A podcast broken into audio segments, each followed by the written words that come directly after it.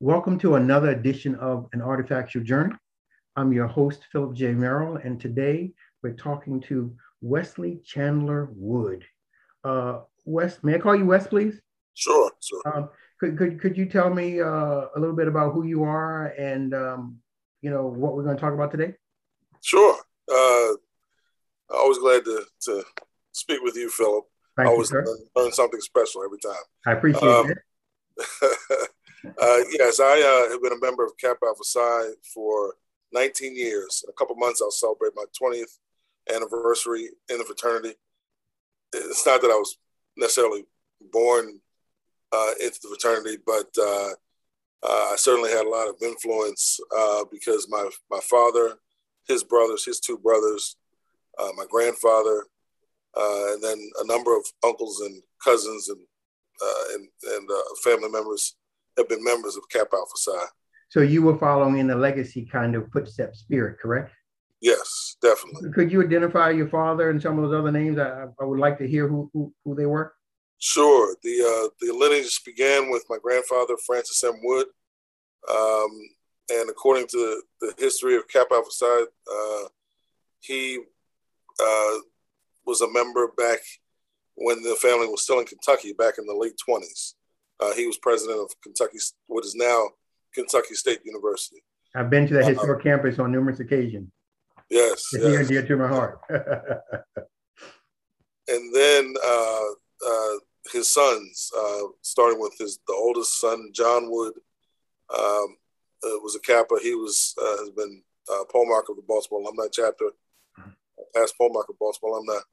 Uh, my father, uh, Albert Wood, and uh, the youngest son, uh, James Biddywood, uh, was also a Kappa.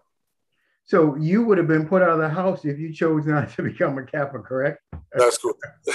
correct. Okay, today we're, we're excited for a lot of reasons. One, uh, anytime I can talk to anyone about quality history, uh, I get excited. But this is the centennial year of what? uh, the founding of the Baltimore Alumni Chapter.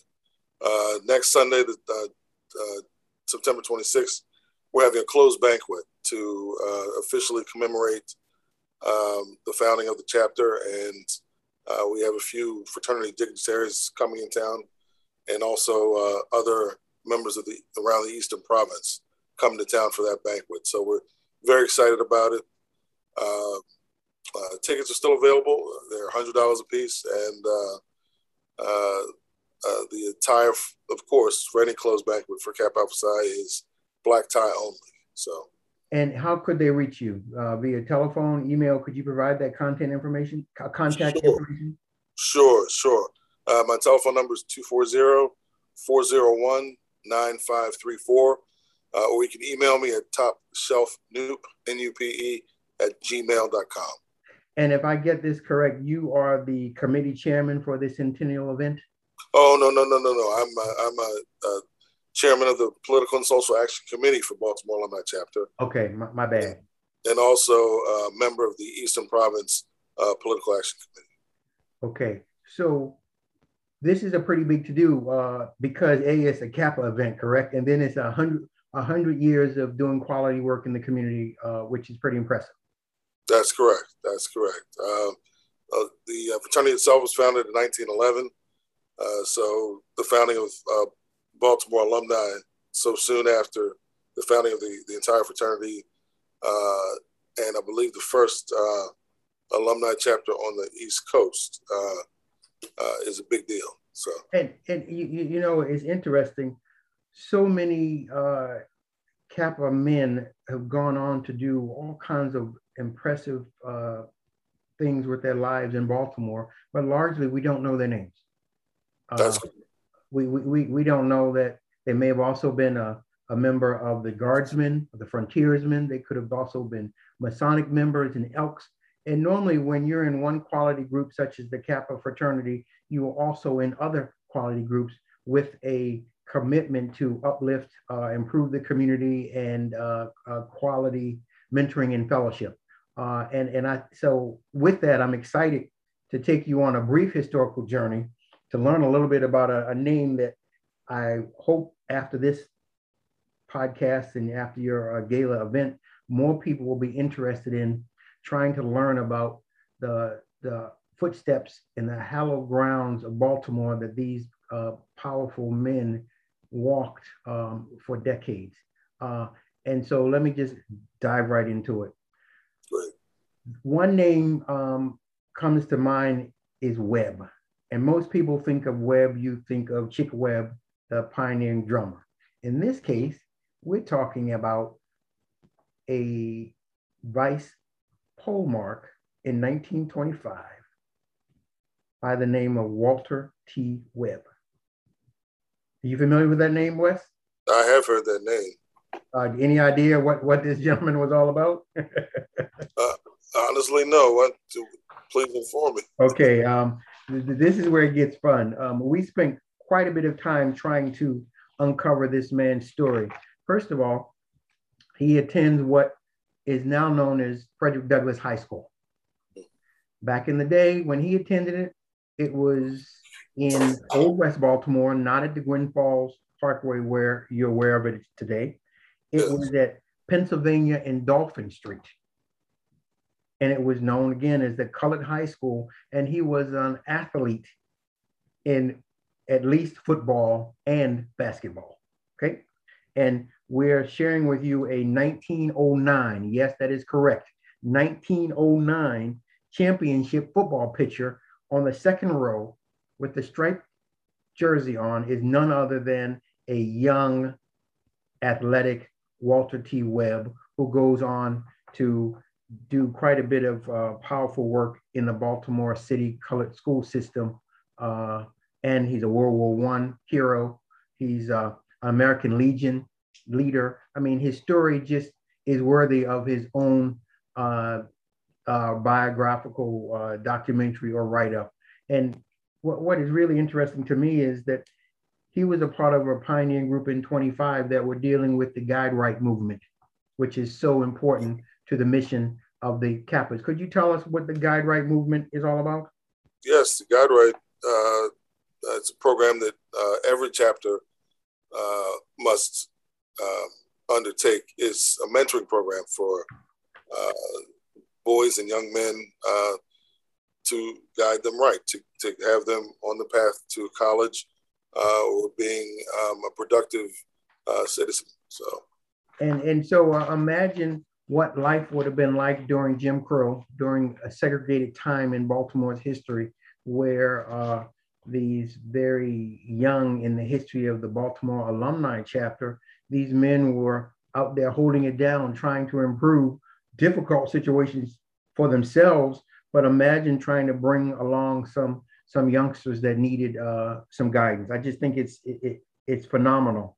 Uh, I also wanted to add that uh, Webb was a part of the Walter Green Post of the American Legion, and today we don't even talk about the American Legion. But earlier I was saying that normally if you were an active member in a quality fraternity such as the Kappas, you your level of commitment to the community would be so widespread that you'd be a part of other organizations as well. And he That's was right. a three-time commander of the post of the American Legion. Okay. Also in West Baltimore. And lastly, I, I wanted to say that he had degrees from Coppin Teachers College, Morgan State College, and a master's degree from New York University. Wow. Okay. Uh, and he dedicated his life as a uh, supervisor of physical education in the elementary schools for 24 years in Baltimore. This is a man that I think we all need to know about his life, his journey, and his activities as a Kappa and as a educator that worked hard to improve the community for betterment.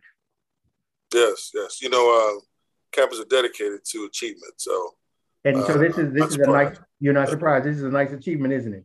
That's right. I just want to hit you with uh, his nickname boy, is the father of black basketball.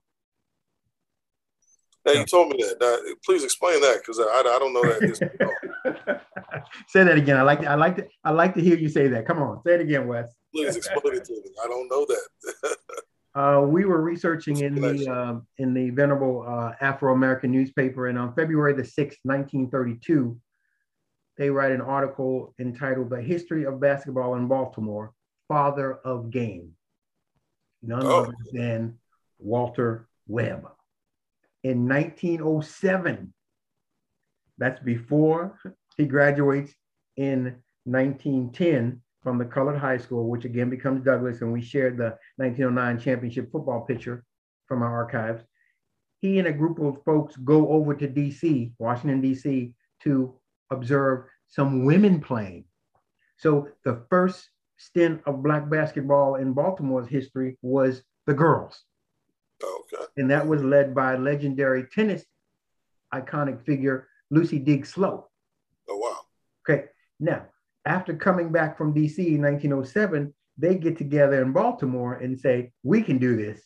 And Walter Webb is part of an embryonic basketball program with a few other important names and founders from the colored high school. So the next time you watch a basketball game in Baltimore, be it elementary, junior high, high school, college, some kids playing on the playground, I want you and your other Kappa brothers to realize that they owe a great deal of uh, debt and gratitude to one of their fraternity, one of your fraternity brothers. And if I'm not mistaken, uh, Ms. Slowe was uh, what a founder of Alpha Kappa Alpha, and also Indeed. yes, correct. Uh, Howard, she's connected with Howard, right? Yes, yeah. She's, named after her. And, yeah. and her house recently was just designated as a historic landmark in DC. Um, she was a tennis champion uh, graduated from the Colored High School as well, uh, came back and taught uh, in Baltimore, uh, a very uh, active with the NAACP, um, involved with the Du Bois Circle. So again, you, you see the climate of historic Old West Baltimore uh, at, that's outstanding at the turn of the 1900s and all throughout the Jim Crow period. So we're dropping knowledge for you, correct? That's right. okay, now let me let me go to uh, something something else that uh, we had even more trouble trying to uncover. Um, the reason uh, one of the first people that helped to develop the Baltimore alumni chapter, his name is George L. Newman. Newman, yes. Now, I yes. we learned about him on on your on the Kappa's website. So then we went off on a research journey trying to figure out why can't we find anything on this on this important person since he initiates the chapter, the Epsilon chapter at Lincoln University in Oxford, Pennsylvania, and he's instrumental in launching the Baltimore uh, branch of, of, of the Kappas, the Baltimore alumni. And so the reason that we couldn't find very much on him is that he tragically drops dead in 1928. And he's funeralized at his home uh, at 727 Dolphin Street in Old West Baltimore. Okay. So naturally, as I go to figure out if the property is demolished, if it's standing, if it's vacant, or what degree of uh, you know condition it's in, the one house on that block that's missing is 707. 727. 727, yeah. The spirits were not aligned correctly for us to be able to um, work on getting a historic marker or some type of designation on that property to honor this founding member of the Baltimore uh, Kappa fraternity. Interesting? Very interesting. Yes. And let me let me just tell you this. This is also blowing our minds. He was on staff at Storer College in, in Harpers Ferry, West Virginia, not far from where John Brown, the abolitionist, was uh, hanged. And uh, Storer College is no longer operating uh, as HBCU, but he was on staff there. Uh, and he had matriculated at Lincoln University, where he graduated in 1921. He comes out of the same colored high school that Walter T. Webb did, and countless other who's who that we haven't talked about in this brief um, podcast. But the colored high school was a uh, uh, outstanding, one of the top segregated schools in the country. Um, they had top-notch teachers that often had master's degrees, and a few even had PhDs. And when you start looking at uh, American history, you have to go to Old West Baltimore and look at who matriculated, who came out of the colored high school, not just the Kappas, but Alphas, Omegas, doctors, lawyers, civil rights leaders, artists, athletes, you name it. It, it. It's a separate documentary in its own right to look at the power line that came out of this important school that today is known as Frederick Douglass. So he comes out in the class of 1916. He goes up the road. When I say up the road, um, Oxford, Pennsylvania, where Lincoln is located, is up Route 1. And uh, the colored high school had a pipeline to Lincoln. And uh, as a former consultant at Lincoln University, we uncovered this treasure to treasure concept, looking at all the folks, not all, but uh, a significant number of key Lincoln graduates that came out of Baltimore. They were at the colored high school. So, in beginning to work on Kappa history beyond this podcast, we're going to break down class by class the, the, the folks that we pull out that went to the colored high school and then follow them and then see what is left of their footprint in Baltimore. We want people to be proud of the Kappa impact in Baltimore City besides the, the well-to-do names that are more modern that we celebrate. We can't celebrate the more modern people from the 50s, 60s, 70s, 80s, and 90s, even in the new millennium, without going back and recognizing the folks that laid the foundation for the people such as, as your, your family lineage. That's right. You like that? I do. I do. Let's take take me on the journey. Wait, but that, that that journey will come at another time. But um, the the other part that I think is interesting about um about Webb and uh, Newman is that they're buried in Mount Auburn Cemetery, mm-hmm. and I think with some more research we could probably come up with a Kappa tour of the cemetery, the final resting spot of a plethora of Kappa fraternity men. Right. Um, that heretofore no one has really looked at where where are they buried, and how could the Kappas work to provide some perpetual care to make sure that their headstones and the and the grounds around them look a certain way. Yes. Um, see, so um, when you talk about service, it should not end when the the Kappa men transition on to the next world. Right? That's right. Um, a couple other things, and then I, I want to go back to your your your your fundraiser. When we start looking at um, trying to figure out who the early members, the founding members are, at the moment we haven't had a chance to learn more about a fraternal hall in the 1200 block of Myrtle Avenue. Can can you tell us anything about that? Uh, no, actually, I can't. We're getting that off of your website. Um, if, if oh, I'm sorry. Is that the first uh, cap house? Yeah. Okay. Okay. Um, we're intrigued by the fact that once again, that's in the confines of Old West Baltimore, the country's largest National Historic Register district that includes 175 blocks of who's who in Black America. That's right we need some kind of recognition of the Kappa involvement and impact in Old West Baltimore to surface. So I'm hoping that this podcast uh, and future conversations will generate some interest, some light bulbs clicking on or bells ringing, saying, "Oh my goodness, this is this is phenomenal. This is where these people were educated for their elementary, uh, and uh, many of them went to Morgan, and Morgan at one point was in West Baltimore before they moved out to their current site on, on Hillen Road. Um, and many of them went to certain key churches. So Old West Baltimore is fertile ground for celebrating and recognizing the legacy of the Kappa Alpha Psi fraternity. Yes, definitely. So as we wrap this up, want to put another plug in for um, your September 26th Centennial Gala event, gala event, please? Uh, yes. Uh, again, we are celebrating the 100th anniversary of the founding of Baltimore Alumni Chapter, uh, which has uh, always played an important role in um, in the, the national Kappa Alpha Psi fraternity. Uh, we call ourselves the benchmark because uh, you know within this fraternity we kind of set the tone for uh, Kappa men and uh, Kappa activities. Uh, so we're having our, our uh, centennial banquet on Sunday, September 26th from 2 to 6 p.m. in Martins West. Uh, so please, if you haven't gotten your ticket, please do so as soon as you can. And again, uh, telephone number? Uh, my telephone number to reach me is 240 401 9534. Uh, email address is topshelfnupe at gmail.com.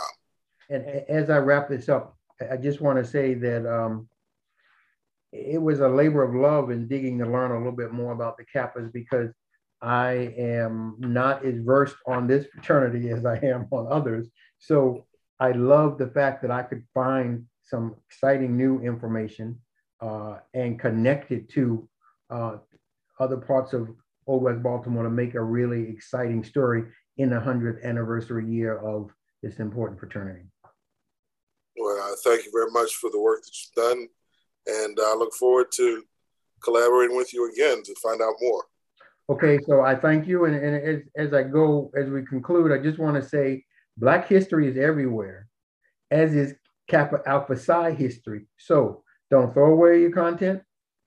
Contact your local chapter, or regional or national chapter, and give back the Kappa material to the, the fraternal organization as opposed to allowing it to be dispersed via the dumpster, via auctions, via flea markets, Goodwill, etc. That's right. Thank you very much. That's very important. Thank you. Thank you. Peace and blessings to you, my brother. Okay. Take care. You too. All right.